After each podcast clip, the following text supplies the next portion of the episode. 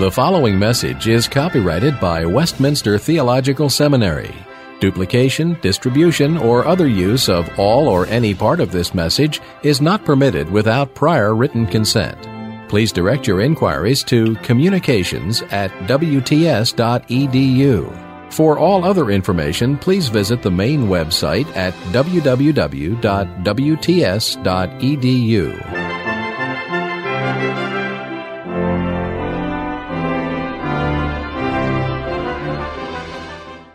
I'd like to just deal with two irreversible uh, dynamics uh, that uh, we've got to grapple with, and um, I, I, hope we will grapple with them forever because, in some ways, there's a responsibility of another generation that's coming behind us.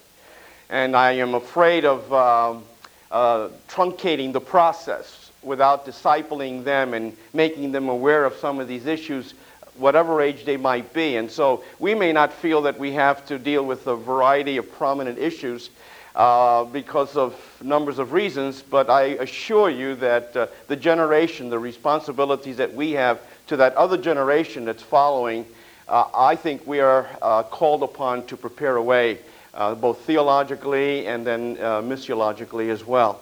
The two major trends is going to be, as you know, the matters of urbanization.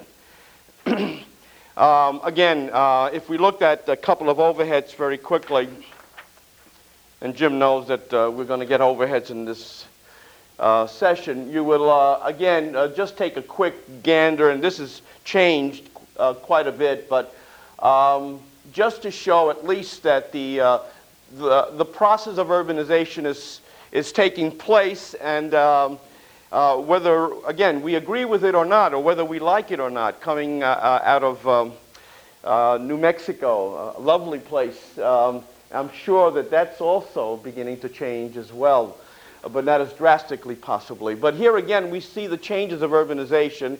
Uh, we are close to 6 billion, 6 billion people, and uh, I think we're ahead of ourselves as, matter, as, as uh, matters of urbanization. Uh, this is something as evangelical Christians that we're going to have to wrestle with as far as our mission outlook, as far as our church planting endeavors, as far as our concerns for people.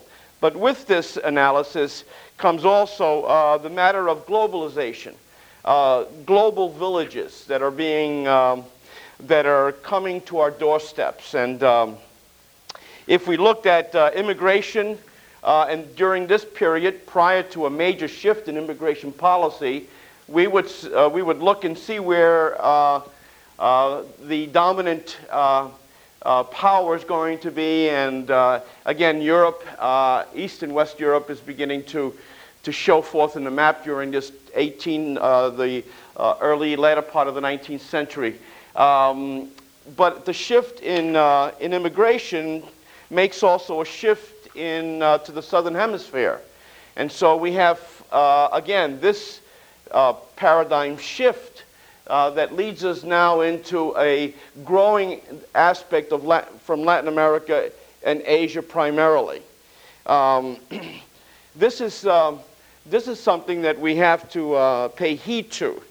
Uh, here again in the United States, we're facing this, this um, uh, new Ellis Island that's coming out of various cities in the United States. And um, what are we going to do about uh, the calling that God has given to us to preach the gospel? Um, 1.4 million people are coming into this country, or somewhere in that vicinity. 1.1 to 1.4 million people are coming every year, uh, primarily from the southern hemisphere.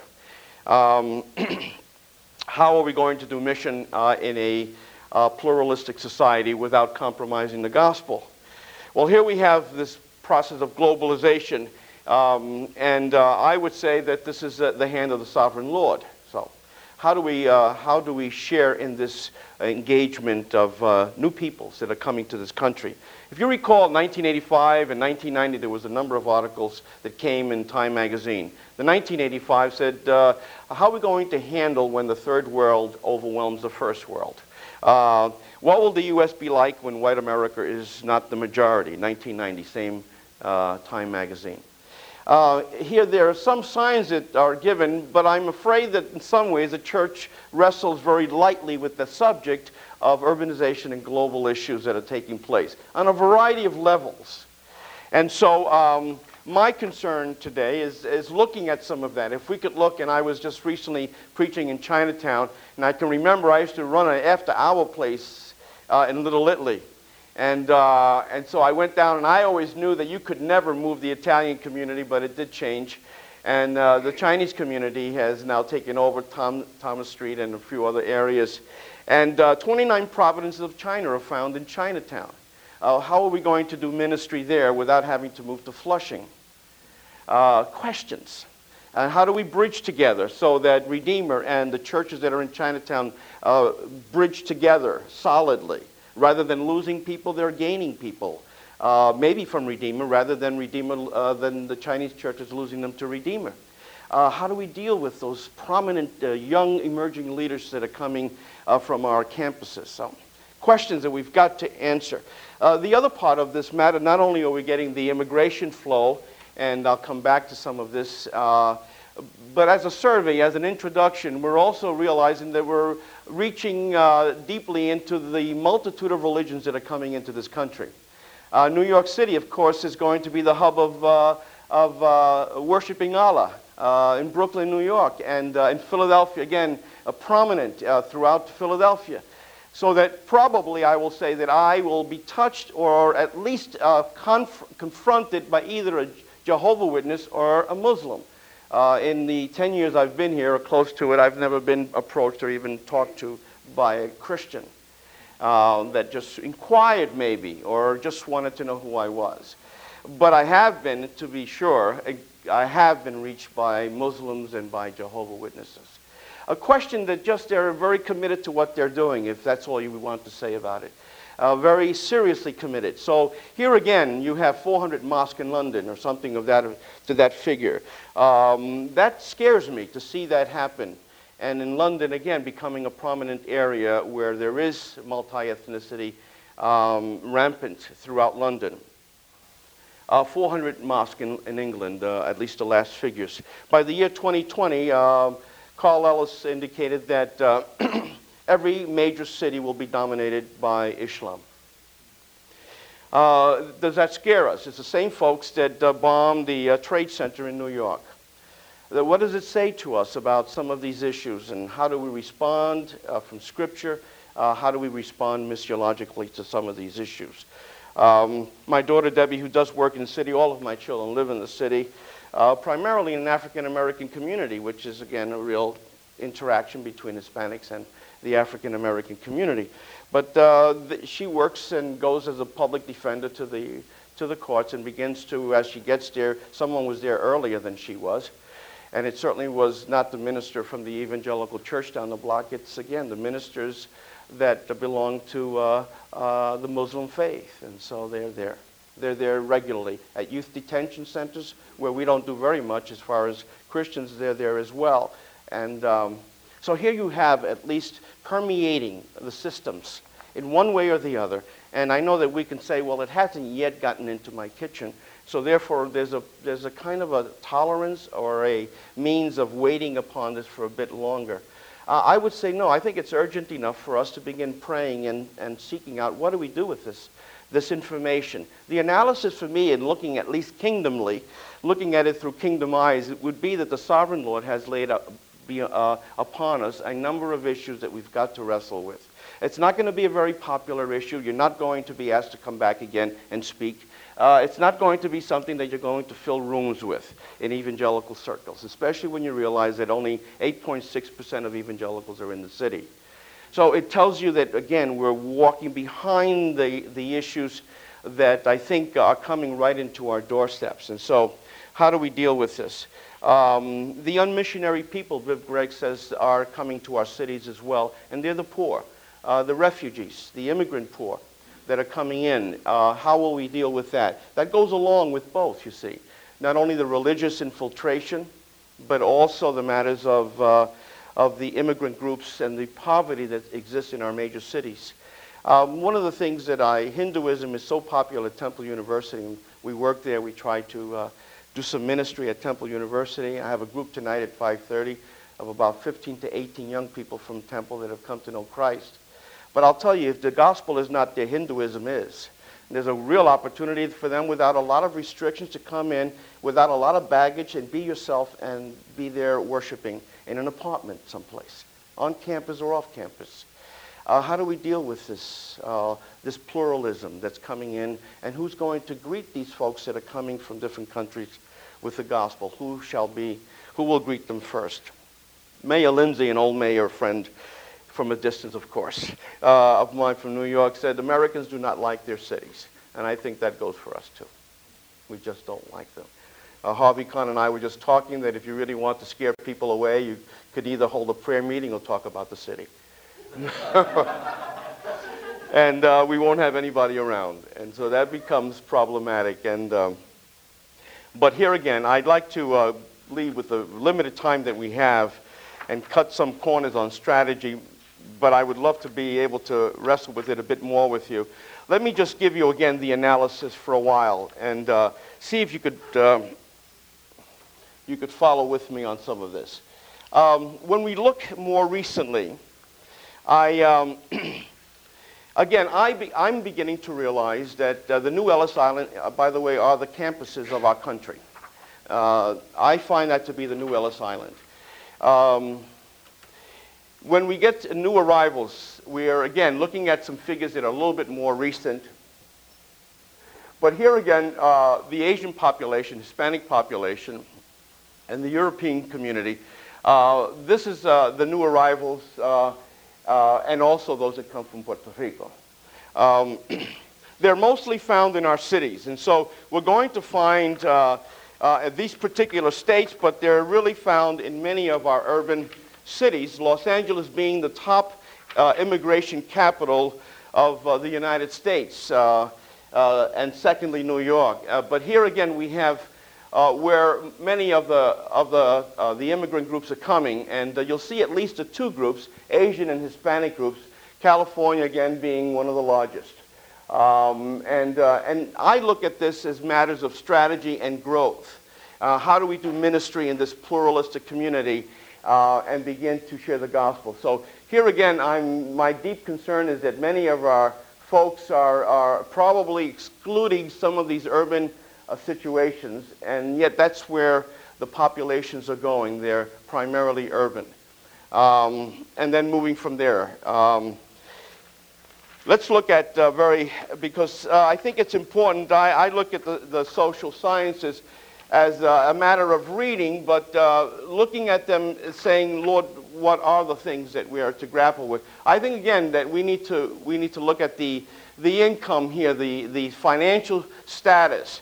And uh, this somewhat tells you where they're going to be moving to. That's why I feel that uh, New York City, uh, uh, the Asian community has gone from the inner city of New York to the Flushing community, and I think it will continue to move out further as high density and other things, social ills begin to be more prominent. Uh, how do we prepare for some of that? Well, here again is just a little bit of what it tells us and where people probably, if, if we did further analysis, this will be in the book, deal a little bit more about what, uh, what vocations, what, what kinds of occupations are they involved with. Um, the, um, by the year 2000, 50% of all the uh, college-age young people will be people of color in the United States. So 50%. In California, 50% of the population will be uh, people of color. Um, uh, what does that say to us as we, as we look at some of these, uh, these concrete figures? Uh, here again, um, uh, looking at place of birth, if I was to do this in some of our classrooms, um, probably, uh, and I did it once uh, where I asked how many were born in, in this country, I think uh, one, two were, were born here, and the rest of the students, out of 18 students, were not. Uh, so the shift is much more than just outside. It's in here. Uh, for some reason, we're blinded to a variety of this. I, I don't know why. Maybe we need to be uh, cooking our meals here so that at least maybe through the senses we would recognize that it's, in, it's also coming to Westminster. It's here. It's a new place. It's a different place. But if that's true about the population that uh, 50% of the young people, college age people, are going to be people of color. I've got to begin thinking anticipatorily and begin to say, how am I going to do ministry uh, 10 years down the road? And where do I begin planning for that? So we think anticipatorily. Get away from felt needs if you can. Felt needs are only dealing with past to present. And, and that's great. You've got to do some of that. But I think we stay with felt needs, past to present. We've got to deal from present to future. And I think some of this information helps you to look at the trends and say, how are we going to deal with ministry anticipatorily? Uh, we don't think along those lines very often. I think society does a little bit more th- than we do on this matter. But here again, you're looking at where, and this is the Canadian 2% population uh, that I was telling you about um, uh, from North America. But here we have the Caribbean, Latin America, uh, highly represented. Uh, I want you to look that the immigration really since the 1960s has shifted so much that basically uh, the, the, uh, the people that are coming here are much, much younger than we had uh, prior to the 60s. Uh, so it's taken a different. Here, look at the most recent from the Asian population. Um, male, female, and to look that you really have your high population is going to be, and if you uh, under this age, of course, you would add the, the, uh, the, the numbers. But here, basically, you have a high population of young people uh, to be reached. Uh, where are they? Uh, and where are they located as far as ge- geography? Um, this is going to be important trends for us to understand what kind of a ministry we're going to have. Talking about the second generation, how prominent that is going to be for the church uh, in the future, in the present and in the future. Uh, look at the Hispanic population, um, and uh, we'll stop with these kinds of uh, attention holders. Uh, the Hispanic, again, the same, uh, the same aspect, pretty much even, male, female, close to it, but a very young population. Uh, that's eager, that's looking for um, uh, meaningful relationships, an opportunity for us to do missions. I, I, would say that my group is divided Hispanic, African, African American students from Temple. And uh, the, the big questions are the issues of refuge. Uh, where can we feel secure? We feel we're very vulnerable in society. So my wife cooks every Wednesday a meal for 18 people every week. Spanish food or something that would be creative rather than just sloppy joes. That's a, but I think for me, that is going to be the most important for people that feel so vulnerable. To stay there from 5.30 to 10 o'clock at night, uh, I just leave them and just leave them the key and say, lock when you're finished.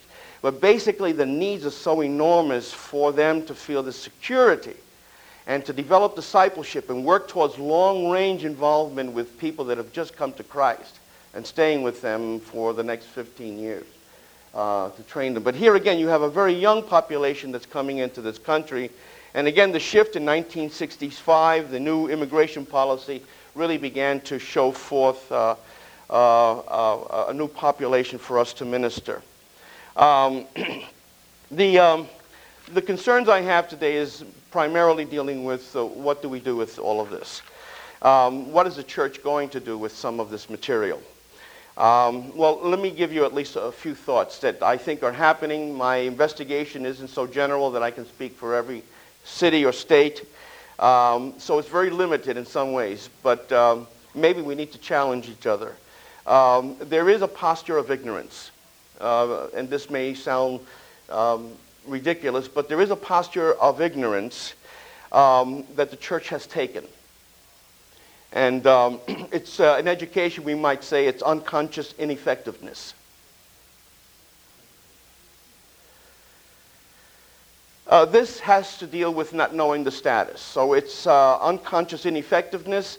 Uh, uh we're here then to try to get in as best possible uh, and say, knock at the door and say, this is what's happening in this country.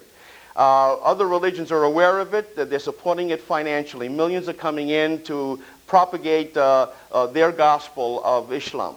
And, uh, and people are worshiping Allah all over the place, as you know. What are we doing? So we come in to raise consciousness and to try to say, listen, these are the trends. How does the gospel respond to these issues without any compromise? Uh, but there are churches, there are people, Christians, that still stay within this locked door of uh, ineffectiveness, un- unconscious ineffectiveness, the posture of ignorance. And I find that many of our institutions that are training ministers are right there with that. for some reason, either because of mission or the curriculum itself, it doesn't lend to sensitizing us further. So Harvie and I try, Harvie Conn and I try as best possible to do that in any class we can. Uh, because we're serious about our calling and our commitments are, uh, are alongside of that. Uh, that we've got to be sharing more. I think it's the times for us to, uh, to lay down a number of things and to begin thinking about uh, uh, this global procedure. the next possibility is the posture of resistance for the church. The posture of resistance. And this is what educators call conscious ineffectiveness. Here we are aware of opportunities um, but have in some ways intentionally, consciously decided to ignore uh, some of the demographics that are existing in our society.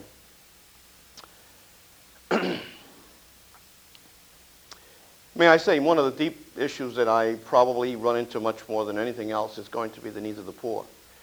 And there isn't, uh, in Philadelphia, it's a disaster because of what sociologists call the donut effect, which is the center of the donut is uh, is zero, and that's where North Philadelphia is. And that's where that there's no resources there. They're gone, but also not only are there no resources, the church is gone. So we have a new ecclesiology, and the ecclesiology is that our church building is there. And so there's a real need, and this is happening in many of our Hispanic and African American churches, Anglo churches that have. You, so you talk about the white flight and the brown flight and the black flight as well. We continue to go back to those facilities because we've been there a long time but in some ways we, we no longer live there. And so there's a sense where we have vacated those communities. And so part of it is that uh, uh, the people understand that, by the way, because they know that they know about absentee landlords. I never met a landlord of mine in 30 years, living on 112th Street, then living on 21st, before they were all gentrified and they replaced us. Um, that I never met one. And they could tell us we had to do whatever was on the agenda. I couldn't possibly move into my old tenement house that had no bathroom um, on 21st Street. And I'm not that old. I mean, you know, there were, there were bathrooms in those days. But there wasn't in our apartment. It was out in the hallway. Uh, but no, I couldn't afford it. I could never afford that same place uh, today. Um, and uh, I am deeply concerned about that. We have a mandate from God on the matters of, of the, uh, the issues of injustice and the concerns of the poor. And uh, I think we've got to wrestle with that very, very seriously. It may cost us a little bit more than even going cross-cultural. Um, the posture of resistance. Uh, let me just give you a few things on that. We have a church, one of the reasons for this, by the way, is we have a church-centered theology. Meaning, and I, um, basically you've, you've truncated the gospel. Uh, the church is the end. You plant the church, you want to grow the church, everything is for the church. And in some ways, we've lost sight of a kingdom perspective. Christ is king and the kingdom of God. And so that we we've truncated the possibilities of doing holistic ministries and far reaching ministries. I think this is one of the exciting things that I at least hear from Redeemer. It, it has a kingdom perspective. And it's, uh, the end is not the church.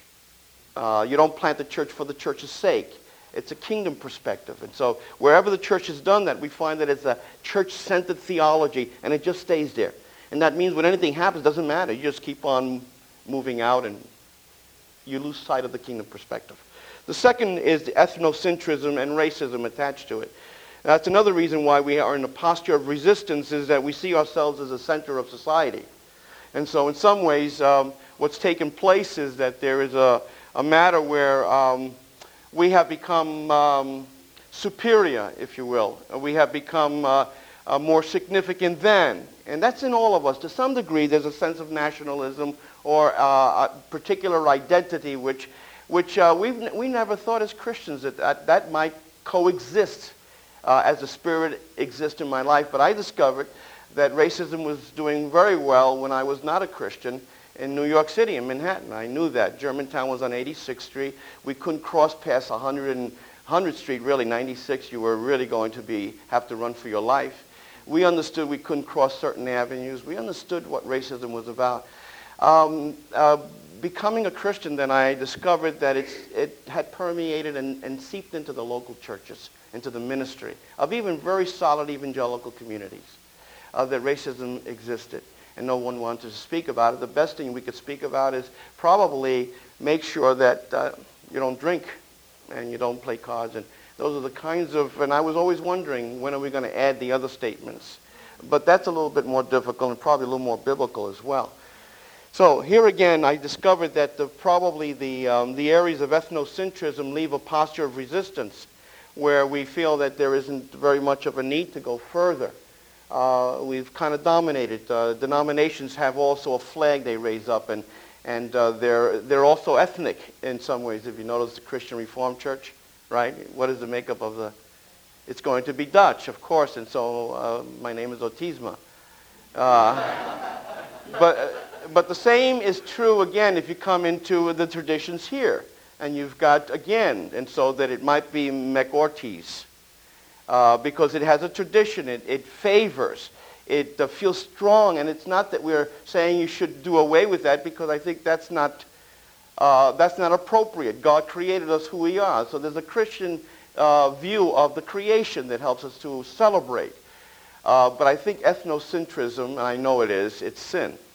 And there isn't this matter of superiority. And so we are in a posture of resistance because we see ourselves as the center of. Uh, the third is a fear of change, of um, diversity. There's a fear of that. So churches stay in the posture of resistance. And I think this is what happened in the early 60s, with the, and earlier than that even, when the church began to depart from the urban context. And so your free church, your Lutheran church, all those were ethnic communities and they were very homogeneous. You know, Peter Wagner would say that homogeneous churches grow rapidly, but they also die rapidly. Because they were German Lutheran churches in, right in Chicago. I could buy any building for 50000 because they were all ethnic churches that had vacated. There was only a few people attending there. That's exactly what we did in Chicago. We used all their buildings for our schools. It was, uh, they were vacant. And they were all ethnic churches uh, the Free Church, Scandinavian, the Lutheran Church. You see, you had them. And so the homogeneous church grows rapidly and dies rapidly when shifts begin to take place like that. And so uh, we take that other side of the coin at least to look at it. Fear of differences and of change. And then fourthly, we feel the sense of overwhelmed uh, con- interest that we f- the task is beyond our sphere of influence and our, beyond our sphere of resources. And so we give, uh, we give up on it. What can we do here? And so there is a posture of resistance. Let's continue to do what we're doing well. And, and, um, and you try in some ways with understanding the, the, the, the task, you, uh, you resist doing anything because you feel overwhelmed with it and you look at your resources. Uh, uh let's take the posture of mission uh, in this matter. Uh, the churches that are moving out, I think, should be at least have a biblical historical view of what's going on in this world it's very interesting. You know, the ideal, there's, there's, such a disparity between the ideal and the real in some ways that uh, I struggle with this in trying to discover what is really your confession. No matter what we say and no matter what we write, in some ways, when it gets to be fleshed out, which is good theology, it's functional theology, when it's fleshed out, we discover really. So if I was to do an ethnographic study on a church, and no one told me what their beliefs were. And I just did a taxonomy and kind of discovered what do they really hold to.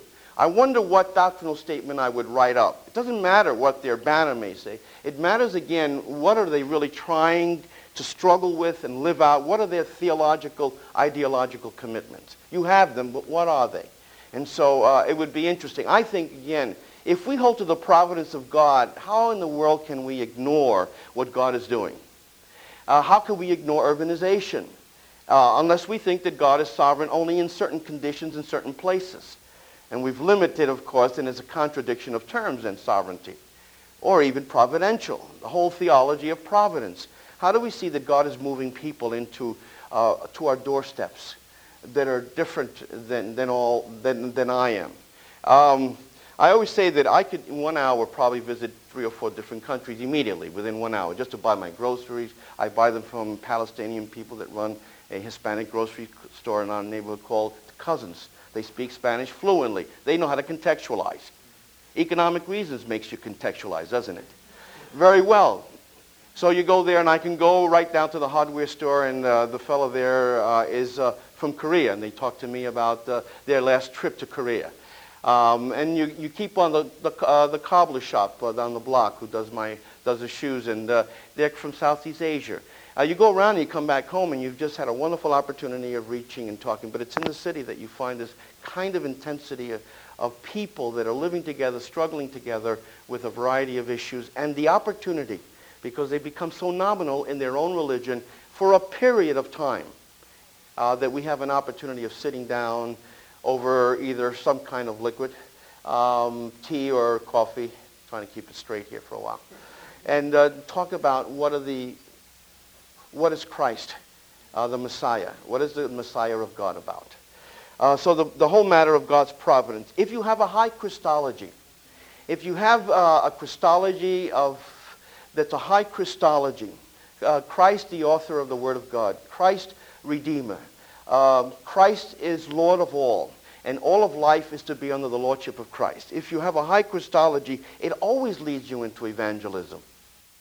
Uh, however you may define evangelism, which is another time for us, uh, that we, we have, again, uh, lacked to speak to people about the good news of Christ and to society.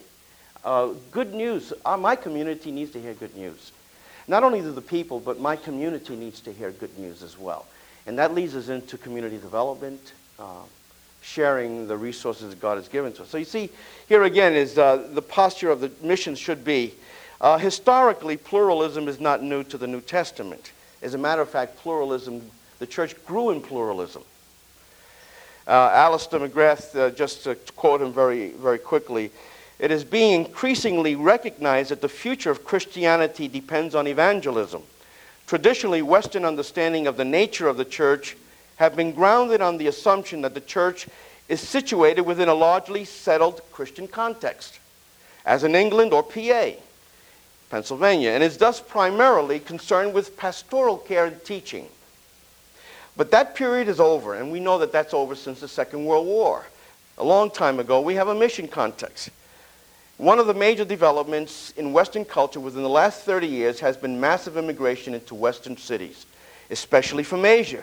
Whether one looks at London, Sydney, or Los Angeles, there is a growing presence of non Christian religions in regions that are regarded as nominally Christian. And Michael Green speaks to this. He says the rise of pluralism poses no fundamental objection to the theory or practice of evangelism. Indeed, if anything, it brings us closer to the world of the New Testament itself.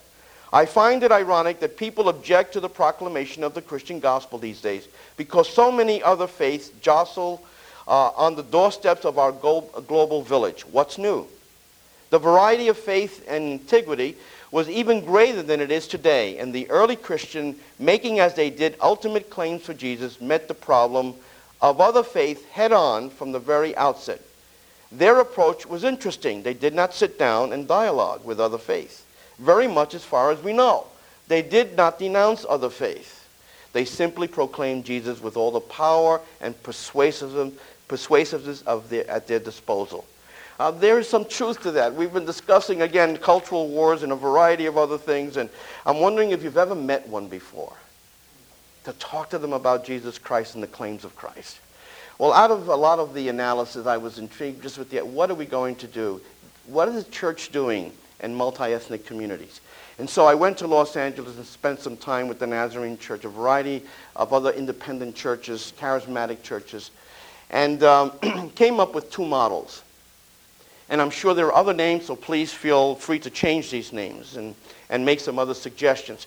But one of them dealt with uh, the multi-congregational church and the multi-ethnic church or the multicultural church. So we have, if I could, the multi-congregational church and the multicultural church or ethnic church. I'll put the ethnic word there better. Those are the two models. But under that, there are subheadings of the multi-congregational church and the multi-ethnic church. And I'd like to try to describe them as best that I can so that we might get a feel for this. Um, it was very interesting that uh, the, uh, the, uh, the multi-congregational church was uh, one that was used all over the place. If you went to Flushing, New York, you would see the church growing there in some ways or another. Um, if you went into Manhattan, 57th Street, Calvary is there, and you would try to do your investigation, and you discover uh, a different kind of multi-ethnic. Is it really multi-ethnic? And so I had all these questions, very little, very little to answer as far as the integrity of this. Is it assimilation? Is it separate, separate but equal? People get together and they're separate, but they're equal. Is it uh, integration? Is it uh, reconciliation? The new humanity in Christ. So a lot of questions. But here is your multi-congregational church. If we looked at something like this, the multi-congregational church, which uses usually one facility, and you know what this this is uh, this looks like. Every one of the cities that I went to, I uh, I discovered that there were some real exciting things happening, uh, in particular in Los Angeles. But at the same time, uh, there were some things that we could learn from to really help us as we plant, as we work through this multi-congregational dimension. And that's the kind of stuff that I was trying to list in the book that uh, uh, hopefully will be out by, by the latest August. Um, uh, this is a little bit of the, the multi-congregational church. Let me uh, at least, and I'll bring this back again, um, let me just put down what Peter Wagner says is the multi-congregational church. You can take this down now or later, and uh, um, this was given by Peter Wagner. Churches that minister to several different ethnic groups, if properly managed, they are effective in urban areas, which is true, uh, where many different minority groups live in geographic proximity to each other. Some multi-congregational churches simply share facilities with ethnic congregations that maintain their own autonomy, while others do go so far as to share their, the entire church administration equitably. So you, in some ways, you, if you were to exegete this, you would find he's talking about a variety of different approaches, and that's what I discovered, that there were a variety of different uh, of possibilities to the multi-congregational church. Uh, the Nazarene are planting churches like this, deliberately, intentionally. Are there any Nazarene folks here? Well, they're planting these kinds of churches in Los Angeles because they've read the writing on the wall and they're doing it intentionally, but they're using a, a model that uh, I'll try to share a little bit with you about. Uh, there are three areas to the multi-congregational. One of them is a renting model. Uh, you can change that name as well. What it means is basically that another group in your community is beginning to meet. Uh, they're very young, they just began, they could be Southeast Asian, but they'd like to use a facility that you're using. It, you may be renting it, by the way. It may be that they want to come in on those hours or before you or simultaneously. But you use a renting approach, and that's been going on for, for many, many years. You know there's a lot of problems with it, especially if you're the, uh, not the dominant group. Uh, in every case that I ran into, I discovered that very few knew how to operate in a correct way. This a possibility of something that could be very exciting.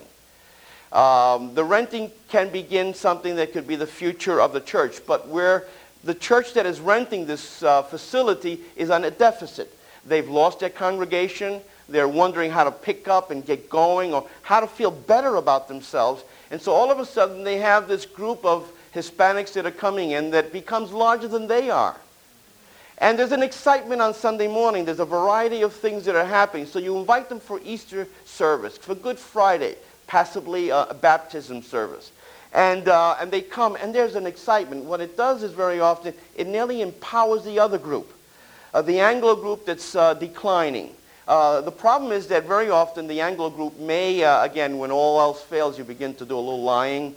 And you say, we, well, our church is growing, you know, we have this other group. but there really hasn't been any settled facts that you've sh- shook hands on this process. but you are so excited that you're nearly assuming uh, that the feelings uh, lead you to saying that we have growth going on in our church. And uh, that happens. I think it happens uh, naturally, of course, because that's our nature. Um, so here again, the renting model has some real possibilities. We can take advantage for the kingdom of God, in using that word correctly, I hope. Uh, but to really be um, reach out to groups that are very vulnerable, willing to have somebody love them and be vulnerable with them. I found this to be true in, in, in two particular churches. It was exciting. On a Sunday morning in a Nazarene church, I discovered that they were giving the building mutual responsibility to everyone. They signed the papers over that now uh, all of these groups that are listed here own this one building in Los Angeles.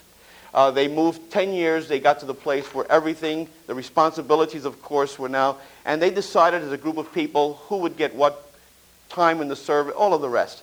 It was no longer that one group dominated. It was a very solid biblical group of Christians that wanted to serve the Lord together. It took a bit of time to work through these issues, but it was intentional. Uh, they were intentional about a reconciliation.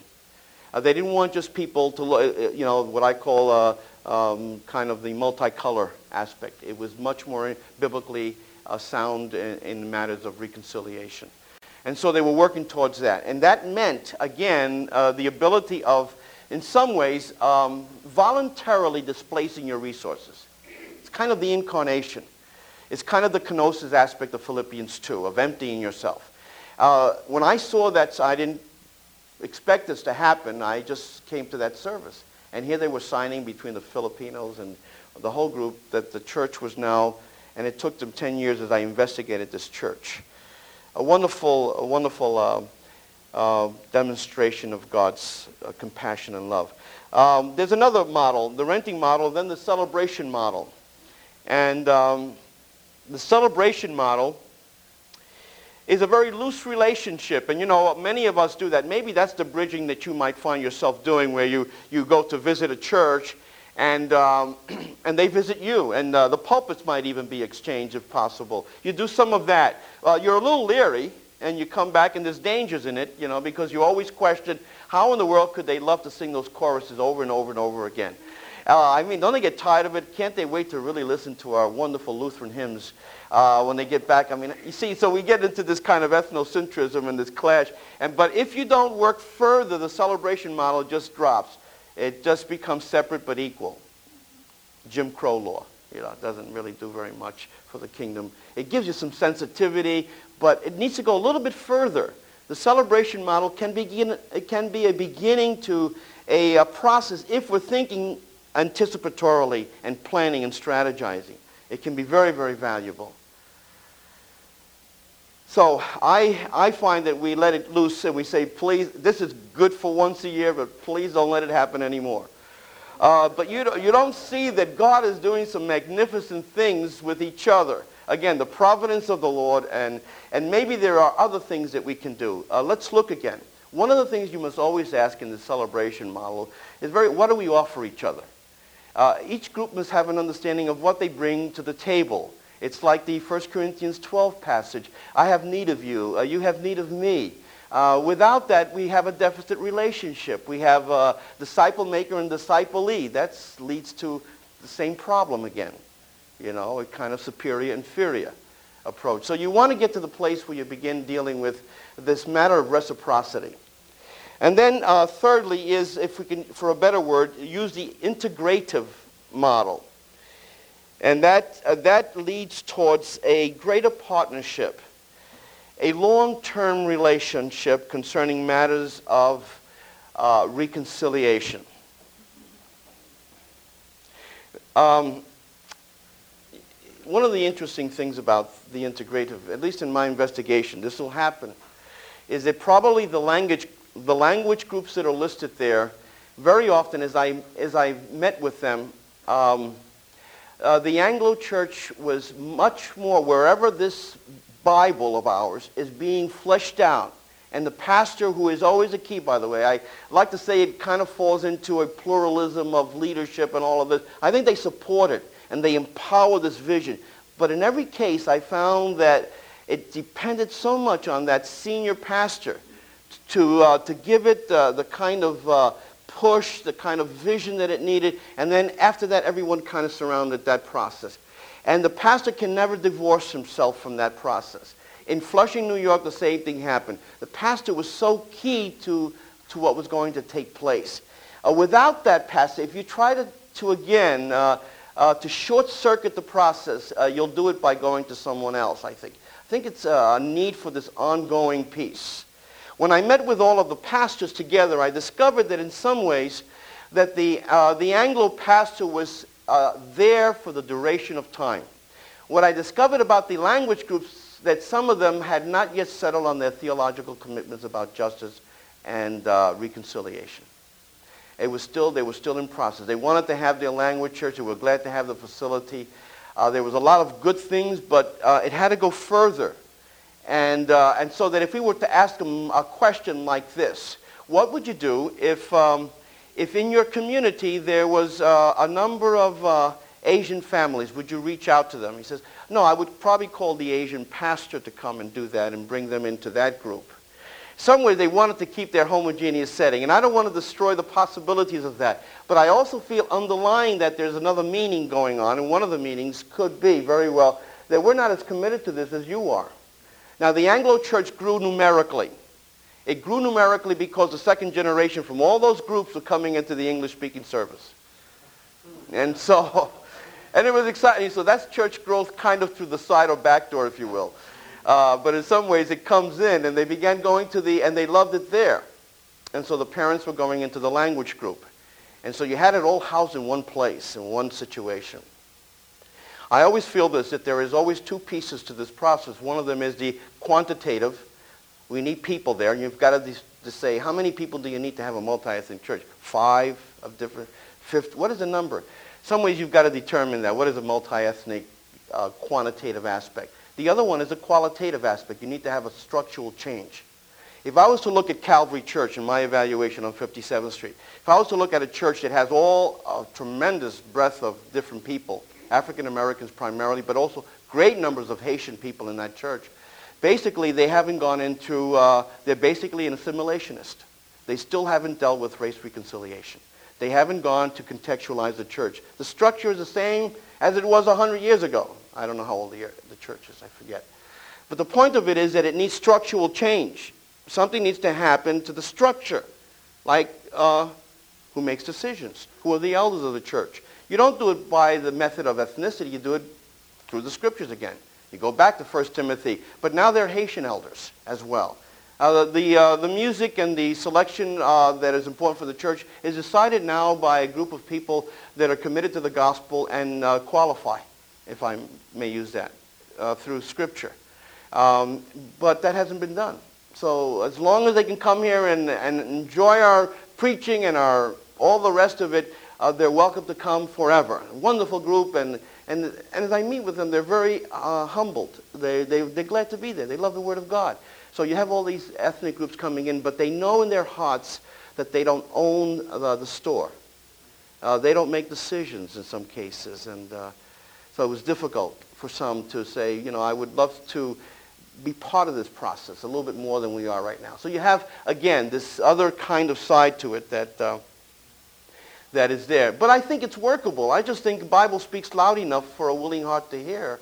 And then if we can come back to some of those uh, issues, and if our intention is not assimilation, if our intention is not a Jim Crow approach, if our, if our intention is not segregationist, you know, come, come and celebrate with us once a year, but we have a commitment to a new humanity in Jesus Christ, then we're going to work very hard at this. And it's going to be very painful, but I think uh, that's what the Lord would have us to do in a multi-ethnic context. Um, so here again, uh, you have the integrative approach, and this has a, a lot of uh, benefits, and, and, and again, it's not the easiest. By the way, I found that the charismatic church uh, did not do this model multi-congregational as much as the multi-ethnic, where they all meet in one place all together at the same time that uh, that's something that someone else is going to pick up uh, on, I hope, and write something on it. Why is it happening so powerfully in the charismatic movement? If somebody has an answer here, Roger, uh, let me know. But let me get to the second model, the multi-ethnic church model. And um, uh, we'll try to talk about strategy with any time permitting. But here again is the uh, multi-ethnic model. And this is uh, one that's given uh, by Hiebert at Trinity, uh, but he defines it, again, I'll leave these out for you to copy. A multi-ethnic church is a church in which there is, number one, an attitude and practice of accepting people of all ethnic class and national origins as equal and fully participating members and ministers in the fellowship of the church. Secondly, the manifestation of this attitude and practiced by the involvement of people from different ethnic, social, and national communities as members in the local church. So Hiebert really uh, makes sure that in some ways there is a full participation uh, to have a multi-ethnic church. In some ways, he's talking here about the quantitative and the qualitative aspect. And I think both need to be there. I think both the quantitative, the numerical makeup of the church, uh, and the qualitative, the structural makeup of the church, without, again, you know, if you look at your, your pastor at Redeemer, he uses this approach, as you've probably seen him do many times. I'm not sure. Have you seen Tim Keller use this? Anyway, he always talks about basically you change your ministry on the basis of your context. This is always intention, but your universal uh, principle here, the ecclesiology, stays the same. This is the doctrine of the church. But here, this is being changed because of the context. So they're all interacting with one another. And of course, that's what you're doing. You're really looking at your ministry from that perspective and trying, uh, without any compromise, to minister to a people uh, that that is there. So um, this is an interesting, uh, I think it's very valuable and workable. Uh, let me try to, uh, to go into the, the multi-ethnic church is like this. It's, uh, it's kind of the same kind of group, but you have, again, everyone meeting in one place. And they all gather together. Now, can you imagine this happening? English is the primary language. At least in every one of the churches that I attended, English was the primary language. They might translate some of it into other language, but it would be another one language. Now, there were churches that were doing more translation like, than that. They had earphones and things like that. But in most cases, it was really uh, all of the groups getting together, understanding that we're here and English is the primary language. And um, Dr. O in, in Los Angeles had a church somewhat similar to this. And so there was a lot of people, he's Korean, graduate of Fuller, uh, and, uh, and working to reach everyone that's in his community. Right across the street, there's a housing project. And so he's reaching the people from, from that community. And so he has all of them gathered together, and um, that's a pretty hard call, isn't it? I mean, it feels complicated. Some people indicate the books that have been written have been black-white primarily uh, books. Um, and they say, don't give me any more, this is enough. How do you deal with this, this other piece here? And uh, it is happening, by the way. Some it's happening wonderfully in some churches. Some churches are really struggling, and I'll try to explain why they struggle. But here, here's a case where I think, again, we're meeting some of these needs. Remember, they're, they're usually found in an urban context. I would say if you take um, the Hispanic population is between 87% to 90% that are either in cities or metropolitan area. Uh, the African American community and other com- uh, immigrant groups also are found in the cities. Uh, uh, but in this case here, the multi-ethnic church is one for us to, to wrestle with. Um, one of the, if I could use, when I discovered what, what do you base this on? What, what makes you move towards this? Well, they gave me a list of reasons. Uh, most of them, in every case, gave me a biblical uh, a list. Some of them, as I taped them, because they were hours of taping, uh, some of them indicated basically, um, the, the charismatic church in particular, primarily gave me that this is what God wanted. This is how God led us. This is, uh, this is how the Lord presented us. It was that kind of, uh, so it wasn't necessarily passages of Scripture or they developed the theology of it. It was primarily that they felt this is what the Lord wanted. Uh, even there wasn't even a justice issue. For them, it was a matter that they ministered to the community that was there. So they were incarnational. If I was to say what, what do they work from, they work very strongly from the power of the gospel and the incarnational dimension. That you've got to minister to the people that are living there. You've got to live there as well. So, um, and that the power of the gospel is sufficient. Don't worry about a lot of other stuff. And, um, but let me give you the list at least that uh, some of them gave. One of them was uh, pretty consistently across the board, the Great Commission. The ethnos of great, the Great Commission, but they were saying also that if you reach them, you serve with them. So you can't possibly just say you're going to reach them and then say, uh, listen, why don't you find your own church? Or, you know, or start your own church. Here again, segregation. Uh, what they feel is if you, if you reach and you're committed to the Great Commission, then you're going to not only reach them, you're going to disciple, you're going to serve with them, with other people. That was the first one that was pretty much common among many of the. Then the Galatians 3:28 passage was a was a second one that had uh, uh, that came out uh, very strong. And again, here is uh, the matter that there should be no personal distinctions among us. If you look at the passage at uh, uh, the matters of Jew and Greek, female and male, that in some ways this should give us that the body of Christ is, is made up of diverse people. And so that in some ways it, we shouldn't uh, hinder the process. We shouldn't try to walk away from it, a posture of resistance. He, they all felt that uh, there was enough here for us to, uh, uh that the language should not cause us to be, uh, to say, well, I can't reach that group because of language. Interesting that a lot of folks began to say, you know, that in some ways that the language, um, uh, the church is called to acquire a new language that it's, uh, it's more now than just having one language. Some say two is better than one, so you should learn probably another language. And you're learning Korean, uh, you're learning, yeah, you better learn Korean language, I would say. But uh, you, you learn the computer language very fast. It was very functional, very necessary. And so you learn the computer language, and you need to do that. I mean, you're going to have to teach that to everyone. Uh, but uh, the other part of it, you need to learn another mission language uh, for ministry. Who are the people here in the United States? It's not a matter of going uh, outside. Uh, so Galatians 3.29 also was another, number three was uh, another one used a great deal.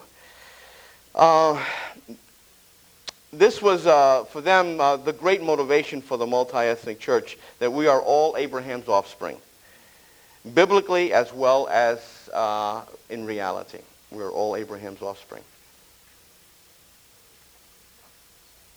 And then the third, uh, the fourth rather, passage that was used very often was, of course, the Ephesians passage. Ephesians chapter 2, verse 14 and 15 and 19. There's a new humanity in Christ. It's what uh, some of them, especially the Asian pastors, they would call, if you really want to talk about cross culture, play on words kind of thing. But it's got to be at the cross of Jesus Christ that we really begin to engage. It's that important. It's at the cross of Jesus Christ that we do cross-cultural ministry. So here again, the Ephesians, um, the Ephesians and the Colossians passage, 3, 9 to 11, was prominent uh, in, in our discussion. And then uh, 1 John 4, verse 7, here again, especially in the African American community, or the, I would, let me uh, rephrase that, probably it was more Haitian or Afro-Caribbean community. They felt very strong that if, they, if you're a Christian, you will love your brother and sister. If you're not a Christian, you don't love us. So the sign of loving to being a Christian is to love your brother and sister, no matter what their background. And they were very strong on this whole matter of uh, soteriology, conversion, uh, they, I mean, it was really strong. There's no argument for us. How can you hate us and say that you're a child of God? So there was a lot of questions. It was fiery time. I'm glad I was just taping and was taking notes. Uh, 1 John 4, 7. And then uh, the 1 Corinthians passage. 1 Corinthians 12, that God has a divine purpose for diversity. And I'll just read that very quickly that basically, again, the only requirement to a membership to enter, to come into the body is the blood of Jesus Christ. And so they brought this out, and uh, uh, in chapter 12, the first uh, few verses there, um, verse 12, For just as the body is one and has many members, and all the members of the body, Though many are one body, so it is with Christ. For by one Spirit we were all baptized into one body, Jews or Greeks, slaves or free, and all were made to drink of one Spirit. And so here again, the whole idea of um, that basically that's the only requirement for membership to come in. And so here it breaks down again some of the segregation, some of the uh, isolation and, uh, and uh, separation that we've had in, in some of our ministries.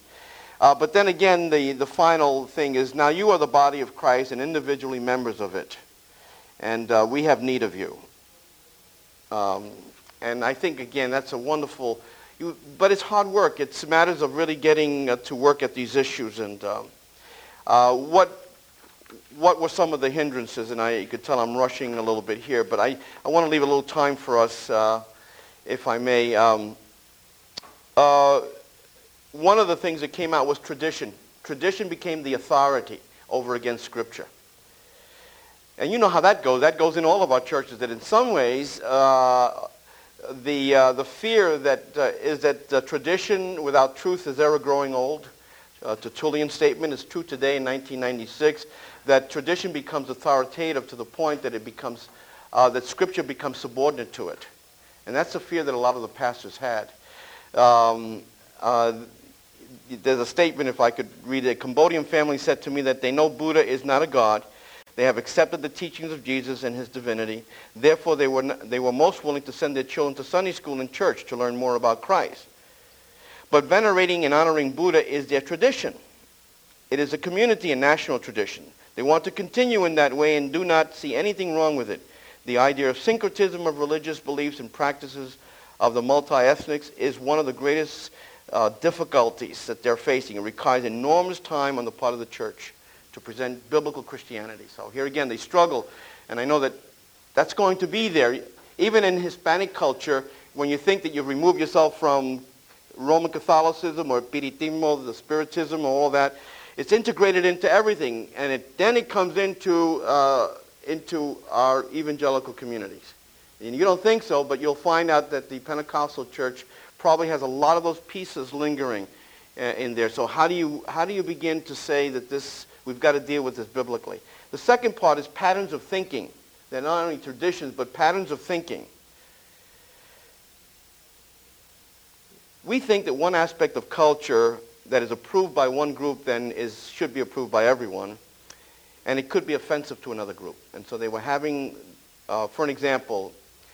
Um, we're affectionate. Uh, we hug everyone. I'm sure many of your churches hug and kiss. When I was in Israel uh, in the West Bank teaching there this last January, I discovered that uh, the Russian Jews that were coming in, uh, new recent converts, the men kissed you. Uh, and now you could tell the stubs and everything else why. But uh, it was, um, it was a, a, part of the culture. but some of the Jewish Christians that were there didn't like that part. So I was observing what was going on, and, uh, and the men could kiss you uh, on your lips. And, uh, you know, we, that's what we would say. And, and the others were offended by it. What's so wrong with this? Well, here, here you come, and all they're trying to say is, don't you see what a, look at the multi-ethnic church, and you say, how do we work this through biblically? How do we get, to, how long does it take? Do we even try this? Um, and I think the context determines a lot of that, and your theology determines a lot of that. Um, so we have a lot of time of correction, uh, mutual communication. You've got to have avenues of communication. The third is family clans. Uh, the family, the power of the family is so much more than the power of the family of God in the church. So the family clan that comes together, you've got to wrestle with the, that strength that they have. Um, and I think you know, you could already picture what that would be like. They determine uh, no matter what the church says. So you've got to deal with discipline questions and a number of things that relate to that. Um, they, they feel very much how can you put discipline a person and bring shame to that family when the level of shame is so deep, so uh, oppressive to that family, that clan. How do you deal with biblical discipline? You see, so there was a lot of a lot of teaching, a lot of constant teaching, patience, the fruit of the Spirit has to be evident there. Then, uh, uh, difficulty in discipleship is number four. I didn't know what words to put here, but it was difficulty in discipleship. Uh, basically, the quote says, Son, don't be too religious. You can skip church service once in a while. Don't be so fanatic about the church. You're young. Taste the world. So here, discipleship, the concept of discipleship becomes somewhat problematic. And uh, um, how do you disciple someone with that kind? And then uh, the redemption and lift, which has happened a lot to the Chinese community, but others as well. The Hispanic community in New York City that is dying to get out of uh, Harlem and Spanish Harlem. And uh, I found that the young, the younger second generation, third generation probably, um, have um, redemptive lift economically they're better. They move out way past Yonkers or different places where it's much more. And they can't wait to get out of it. Then they come and they hear me at an university, and I'm calling them back to the city. And their anger comes up. We, we were, God placed us there. We were born there, and now we have a chance of getting out of there. And uh, the whole subject about why did we lose our best leaders in those communities? What happened to the church? Oh, uh, you know, so forth. Well, there's a strategy that comes out of this, but I'm, I wouldn't want to go into that uh, uh without your any questions or uh, things that pertain to your own particular um, concerns and interests, urban ministry, whatever. Well, um, again, when all else fails, tokenism is where you lend up because it's such a hard process. But I would say one of the key pieces is going to be development of indigenous leaders. And uh, that's going to be nearly a priority of uh, the pastor, I think. My opinion is that you nearly approach that um, as one of your most important responsibilities. Um, you don't ever tell, um, uh, trying to find a, an illustration, I don't say to, uh, um, would you get me a Hispanic group and you train them and then you bring them in? The reality is that I'm probably going to have to be convinced that I am the best person to work with that Hispanic leader or that African American leader, Korean leader. I'm going, I have to be committed to that that I need to spend more time with them. I can't just delegate responsibility, say, bring me the, the peoples of the, of the area, bring me the people groups. I, I really have to begin understanding my role a little bit more, and that means working with those leaders. And you have to be convinced that you're going to be very important. You're going to have to make some adjustments in your cross-cultural understandings. But I think if I could say that in the cases that I discovered, that the pastor was going to be a key person, but he's going to also struggle probably more than anybody else with disappointments and everything else. It's a time demand, a shift nearly in his whole um, uh, responsibility, his whole timeline of ministry. Um, so I think uh, that's going to be uh, key. Key to doing multi-ethnic ministries is going to be training leaders. And training leaders that exist yet to go cross-cultural. I don't think there's an abandonment. I think there's an inclusion. You don't just say, well, you know, we get rid of all these leaders. Well, I think the, the multi-congregational church is, uh, is probably a very workable model because it gives you a lot of avenues to do everything else. You can even do a multi-ethnic church and still use English. You see, so it gives you a lot of possibilities um, to have homogeneous and heterogeneous groups at the same time. Um, I think it's such a long process that that keeps everyone intact. By the way, I noticed one thing too, that they usually shifted denominations. There was kind of a rubbing off so that they might have come independently, but they landed up being Nazarene or Conservative Baptist. They all joined. And it was easier to operate then as well. So that they became also in kind of a structural change, they all became part of one church, one denominational structure. Uh, hopefully it was legitimate, you know.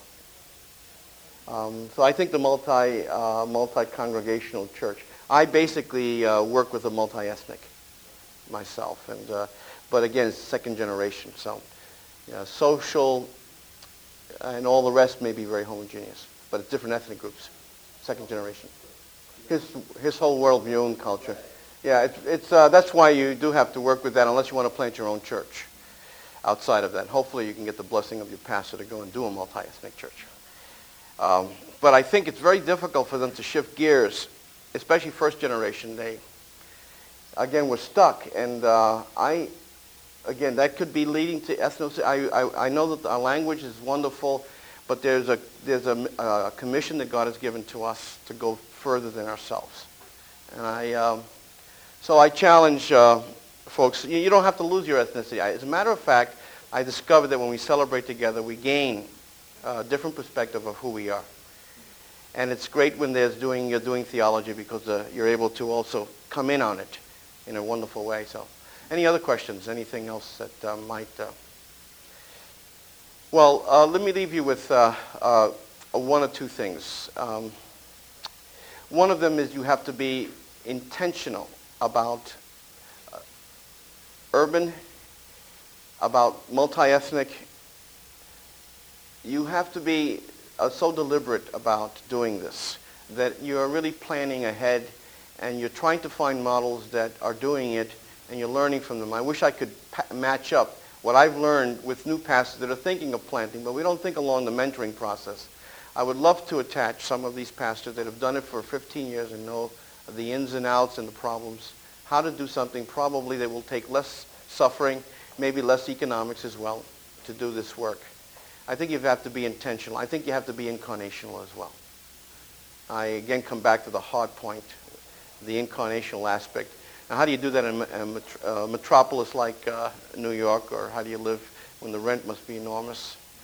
Um, I, I, I, really believe that ministry, I think if you take uh, Bob Lupton's view of, uh, of uh, claiming your community, I think that's going to be crucial, where you live and where you serve.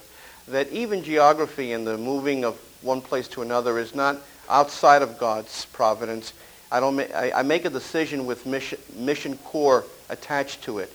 That in some ways I'm living in a place where I can meet my neighbors and I can function. So, so if we do it that way, I think we've got to think incarnational. I think it changes us.